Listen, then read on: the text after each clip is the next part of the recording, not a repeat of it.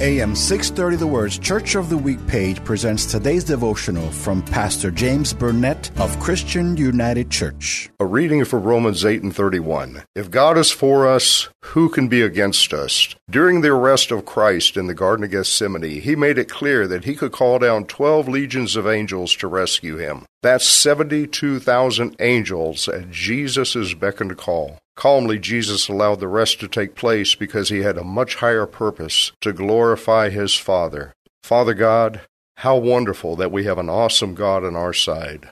Friends, you can speak with the authority of Jesus in your daily trials.